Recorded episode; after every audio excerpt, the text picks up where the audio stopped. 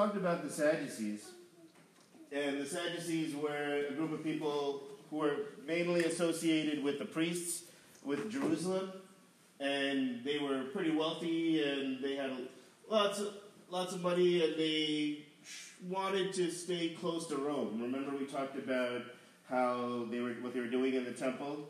They had like they were exchanging money in the temple because they couldn't use the temple. They couldn't use the coins that had the image of the emperor on them, so they had to go and exchange them for other coins. And poor people were basically not getting much out of that. And so, one of the things that you guys may be wondering about in this is that I have been confession, been recording our Sunday school classes, and I've actually been putting them out on a podcast. And um, it's not like it's the biggest thing in the world, but I do have some friends back in New York who um, I taught Sunday school to as well. And so a couple of them were li- listening to this as well. One of my friends back in New York had a question, so I told him, you know, it was a good question, I'd address it this week. And his question was on, you know, what's this, what's this difference between priests and teachers of the law? Because you will sometimes hear Jesus say, oh, the the scribes, the Pharisees, the hypocrites, or you know, the, the Pharisees and the teachers of the law are hypocrites, right? Like, what's the distinction between these things? You know, weren't priests also teachers? So, I think the best way to look at it is that there's a difference between, like, political parties, religious, religious ideologies on the one hand, and professions on the other. Like, for example, like uh, trial attorneys so, who are trial attorneys? People who go out and sue doctors and sue hospitals and sue uh, paramedics or whatever, right? Those, that, that whole group of lawyers, right? What political, that, that, that's a profession, right? The, the job of trial lawyer or job, the job of plaintiff's lawyer. What political party do they tend to be associated with? The ambulance chasers. Yeah, but what political party do they tend to be associated with? Democrats, right? So they so so that's so you have you have a party on one hand, so Democrats and Republicans, and then you have professions that they tend to be part of. So Republicans tend to be part of military, right? Democrats tend to be part of like professors in college, right? So th- this is the distinction I'm making. So if you go to the next next slide, next one, yeah. So this kind of simplifies it a lot, but I still think it's useful. So who are the Sadducees? They're very sad, but they're also the high priests.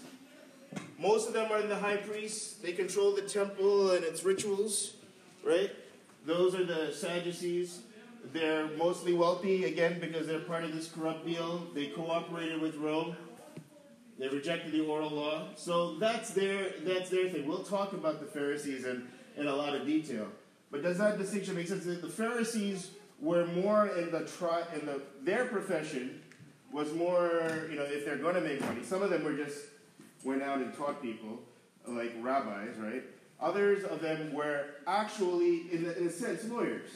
Because back then they didn't have this kind of distinction between secular, necessarily secular law and religious law. There was, but, you know, if you're going to get married and you have to write a marriage contract or property law or all these laws are controlled by biblical law. And so they had to have people, lawyers, or people who understood the biblical law to uh, and make it real in people's lives. You know, how do I write a biblical contract? How do I deal with property? All of these practical issues, they were they were part of. So when Jesus was talking about these scribes these teachers of the law, that's part of what it was. And most of them were Pharisees. So, and this is, uh, to give credit to Making Life Count Ministries for this. Um, but that's the distinction between Sadducees and Pharisees. Sadducees, their, their approach to Rome was what? Oh, let's, let's cooperate with Rome. Let's do what they tell us to do because they don't want to be destroyed by, by the Romans. What's the next group? Can you go to the next slide?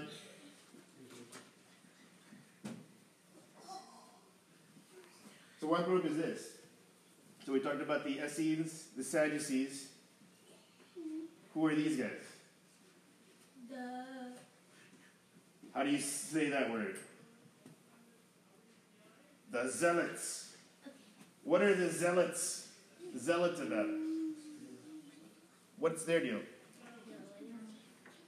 Well, let me ask you this. What is their approach to Rome? What is their view on Rome? Violence. Violence, right? So these would we, we, we might call the um, uh, you could call them terrorists if you want, but they're people who see violence as the way of approach, right? Sadducees are cooperating. Essenes are hiding and waiting for God to do something. The Zealots are like, let's take care of business now, right? And and, and you know, they they and one of Jesus' disciples actually was a zealot, which is interesting, right? Because he had a disciple that was Matthew, who was a tax collector, and he had another disciple who was a zealot. So one who was cooperating with Rome and one who wanted to rebel against Rome, he had them as his two disciples. Interesting what kind of conversations they might have had between Matthew and Simon. But anyway, so I mean they had a lot of things going going for them because they remembered just a few hundred years before them re- rebelling against a another foreign group, the Greeks, right? The, the Syrian rulers. They were able to take over and violently overthrow them. So why can't they violently overthrow the Romans now? What is the Messiah supposed to do? Right? Isn't the Messiah supposed to come and violently defeat the Romans, just like Joshua defeated all the people in the in the Can, in, in, in Canaan? Why can't God do the same kind of miracle now? What do you think, Steve?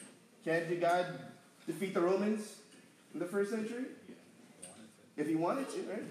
So why couldn't they violently go and why wasn't that the way to go? Why didn't Jesus use violence to bring justice to the world?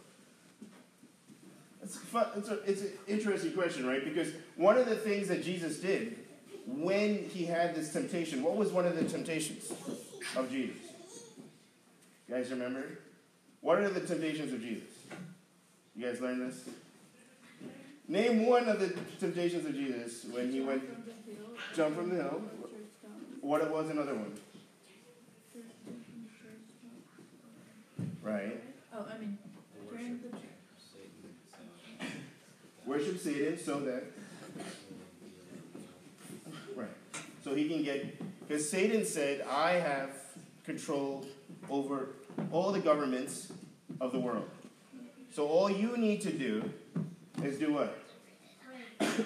Bow down, worship me, and I will give you all the governments of the world. In a sense, I the way I look at it is like if Jesus had done that, Jesus and the devil could have violently taken over the world. They could have got these big armies, and they could have militarily over there. And maybe you know, um, you can have a, like a, a positive viewpoint. Like Jesus could have thought, "Well, I'm much better than any other ruler in this world, right? I'm much better than any earthly ruler in this world. So why couldn't God just? Why couldn't I just go out and violently overthrow this horrible, vicious killing machine known as the Roman Empire and start a, an empire of peace 2,000 years ago. And this whole millenniums wouldn't have happened like the way they did. Why didn't he do that? Instead, he chose to be violently murdered himself instead of violently destroying the Romans. That fundamentally weird. You know, we preach Christ crucified. What Paul says, right? We preach Christ crucified. What does that mean? We preach a Messiah crucified. It's it's uh, when he says it's foolishness to the Greeks, a stumbling block to the Jews, but it is the power of God for salvation, right? And so we have to confront the zealots because the zealots make a very good argument. They're making the argument that God is on our side, we're the chosen people, these pagan Romans should not have control over our country, we should violently oppose them. Who's going to tell us not to? Problem is, they tried that, and they got viciously destroyed, right? We talked about that in AD 70. They got destroyed, their, their temple got killed, um, burned down. These people were going down the wrong path. Eventually, they would, they would cause the destruction of the entire nation. But that's the Zealots. And so, what's the next group after the Zealots? There's one after that. Okay. Whose favorite group is this? Who loves the Pharisees? Anybody a fan of the Pharisees? I? Who really despises the Pharisees? What, what do we know the Pharisees as? Like, what is, if I say the word Pharisee, what's the first thing that comes out of your mouth? Hypocrite. Hypocrite, right? These are the bad guys, right, in the Bible, in the New Testament. These are the people who were opposed to Jesus the most in the Gospels. And the thing that Jesus said over and over and over about them were that they were hypocrites. I'm going to say something a little bit controversial right now. I don't care. I think we have more in common with the Pharisees than we do with the people that Jesus hanged out with. Uh, and, and, and, and we have to understand why would that be? Like, why do we seem to have more in common with Jesus' opponents than we do with the tax collectors and the sinners and the other people that Jesus tended to surround himself with? So, they are the forerunners of the rabbis, and we'll talk about that. Um, they believed in uh, resurrection, angels, the oral law, so they were different from the Sadducees in that sense. They survived the destruction of the temple. They, they are basically the winners in this, in this battle between, between these four groups. Remember, we talked about the Essenes and the Sadducees and the Zealots? They basically disappeared after the temple is destroyed. Because how can you be a Sadducee if your whole point is about the temple and the temple is gone? Is there much point to being a Sadducee? No, right? If, if your nation is destroyed, is there much point in being a zealot anymore? Well, we tried violence, they're gone. So this group eventually becomes the rabbis who are now in synagogues throughout the world. They become the actual Judaism that we see today. So they're a fun, very important group of people. We have to understand that where, what Jesus was confronting was every time we read what Jesus says in the New Testament, we have to look at it from the words that Jesus said to the audience he was talking to, but also when is Matthew writing? Matthew is writing during a time period when the only people that were left were the Pharisees. So he, he, he was dealing with this challenge of the, this group, where the main challenge to the Christians back in, in about 80 70 or 80 80, when Matthew is writing his gospel, top of his mind are the Pharisees. so we have to understand what Jesus is dealing with, what Matthew and Mark are dealing with, and then what the Holy Spirit is trying to tell us nowadays. So, this man has one foot above the ground. What in the world is that about? Why, why does this man have a dirty sandal and he's, he's standing on one foot? Why would someone do such a ridiculous thing? So there was a Pharisee, there was a Pharisee or a rabbi a couple he lived a couple years before Jesus was doing his ministry. His name was Hillel. And so he, you know, they're part of this group of teaching the Jewish law or whatever, right? And and so one guy came up to him and said, "Explain the entire Torah to me, standing on one foot." All right, that seems like a challenge, right? The Bible is really long, and he's like, "Explain it, the whole thing to me, standing on one foot." Okay. And then he said, the whole Torah is love your neighbor as yourself. Everything else is commentary. Go forth and study. Interesting what the parallels are, right? It sounds similar to something Jesus might have said, right, too? The other thing is, he said, That which is hateful to you, do not. Um, That which is hateful to you, do not do to your fellow. That is the whole Torah. What does that sound like? Do unto others as you would have them do unto you, right? So what I'm saying is that this was in the air, right? It's in the atmosphere. These are things that people have heard, right? There's a, even among among the Pharisees, they had different schools. So we are like a faction of a faction. They sound like Malayali right? They, they have factions, and then they have factions within their factions, right? So among the Pharisees, you had different groups. You had the group of Hillel, which was more I wouldn't say liberal, but they were they had a different kind of viewpoint. And then you had this other group, the school of Shammai, right? And this is the group that I think was the group that Jesus was really opposed to. Because they took it to the legalistic extreme. Everything had to have an extra rule to it. They believed, what is this oral Torah that we're talking about? So, for example, Bible says, don't work on the Sabbath, right? Can I drive a car on the Sabbath? There's no Sabbath, there's no car mentioned in the Old Testament. So why can't I drive a car? Is there something wrong with driving a car? Is driving a car work? It takes effort. So this is why you need an oral law, right? Because the Bible, the first five books in the Bible, they, Moses wasn't driving a car. Was he driving a car in Matthew? No, he wasn't, right? Because they didn't have cars. So how do we, in this time, apply that law, right? That is where this whole oral tradition comes out of. Like, how do you apply the law that God put in in the Torah to the modern day? And that is what they were dealing with with Jesus' time. So when Jesus was um, plucking wheat from the, and his disciples were plucking wheat and they were eating it, right? What did the Pharisees say? The Pharisees said, Why are you eating it without washing your hands first? Right? And you can say, Well, that's hygiene.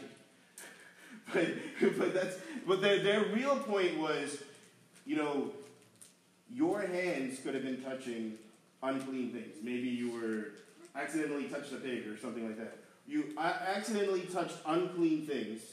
So when you're going, so when you're going to go eat, you cannot just grab something and eat it without washing your hands first because you could cause a contamination of unclean and clean. And when I say unclean, you know what I'm talking about, right? I'm not talking about germs. They didn't really have an understanding of germs. What, what I'm saying is unclean animals, like pigs or shellfish or those sort of things. You have to wash your hands first to ceremonially clean yourself before you can eat. Is that in the Bible? No. But the Pharisees added to the Bible, added to the law. Why? To try to make it make sense. So if you go to the next slide, I'll show you. And this is the last one. What does this say? Sabbath elevator. So this is a question. If I'm going on an elevator on Saturday or Friday night, because that's when the Sabbath actually starts, what am I supposed to do? Can I press the button? I want to go to the fifth floor. Can I press the button? Steve? Yes? If I, if I want to go to the fifth floor and it's Saturday and there's a number five, do I press the button to go to the fifth floor? What do you think? Can we do it? Is it in the Bible? Does the Bible talk about elevators? What are we supposed to do, right? So this, I feel like the Pharisees get a bad rap. I'm not defending the Pharisees; they're the opponents of Jesus. But I'm saying I'm trying to understand their headspace, right? Trying to understand where they're coming from. Like, what are we supposed to do in a world of elevators? How are we going to make it? Because the, the, the Bible doesn't say what to do on the Sabbath during elevators. We're not supposed to work. So is pressing a button on the elevator working? No. Technically, yes, right? So what they decided to do, and you, can read about this, is put a fence around the Torah. So you have the Torah, remember, when I say Torah, Genesis, Exodus, Leviticus, Numbers, Deuteronomy, right? Those extremely complicated laws, right? They're saying We are the what people of God? We are the chosen people of God. We were chosen to be blessed and to be a blessing to others. But that being chosen means we also have duties, right? We have, we're the chosen people. That's great. The Malayalis, I don't know if they, we are chosen too in a different way. But the, the, the, but the Jews were a chosen people. Because they are chosen, what do they have to do? They have to obey the Torah. They have to obey the Torah. And they, because they did not obey the Torah, the Pharisees are saying, because we did not obey the Torah, what happened? Our country was destroyed. Our, our kings were defeated. Our empire, empire, destroyed our country. Now we have one puppet ruler and we have the Roman Empire. We've lost everything and we're living here because we did not do what? Follow the Torah. So now it is more important than anything else we do to follow this Torah.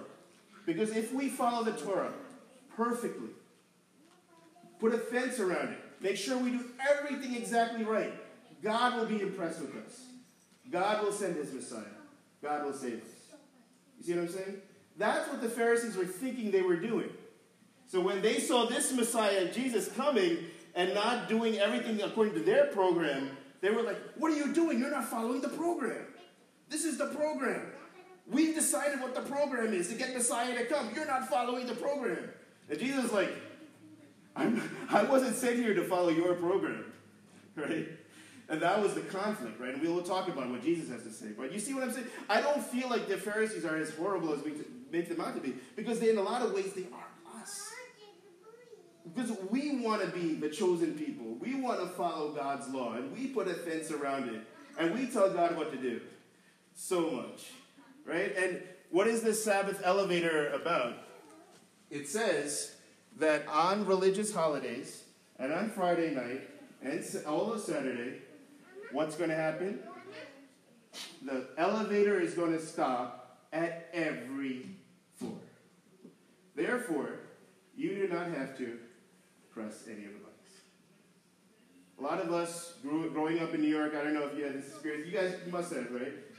What would you see on Saturdays if there was a synagogue nearby? You'd see a lot of Orthodox Jews walking to the synagogue. Why? They're not allowed to drive. You would think that walking is more work than driving, right? In our in our thinking, but their devotion, their dedication, their commitment to this Torah is so extreme, right? That they're saying, no, actually driving is word. God has ordained us to walk.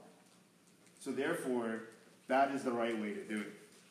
And they, they looked at it, they looked at these five laws, these five books, they came up with 613. 613 commandments. How many of you know that's a lot of commandments? That is quite a few commandments. And on top of all of those commandments, they had all the commentary on top of that of how to apply those, the, those things to their, to their life.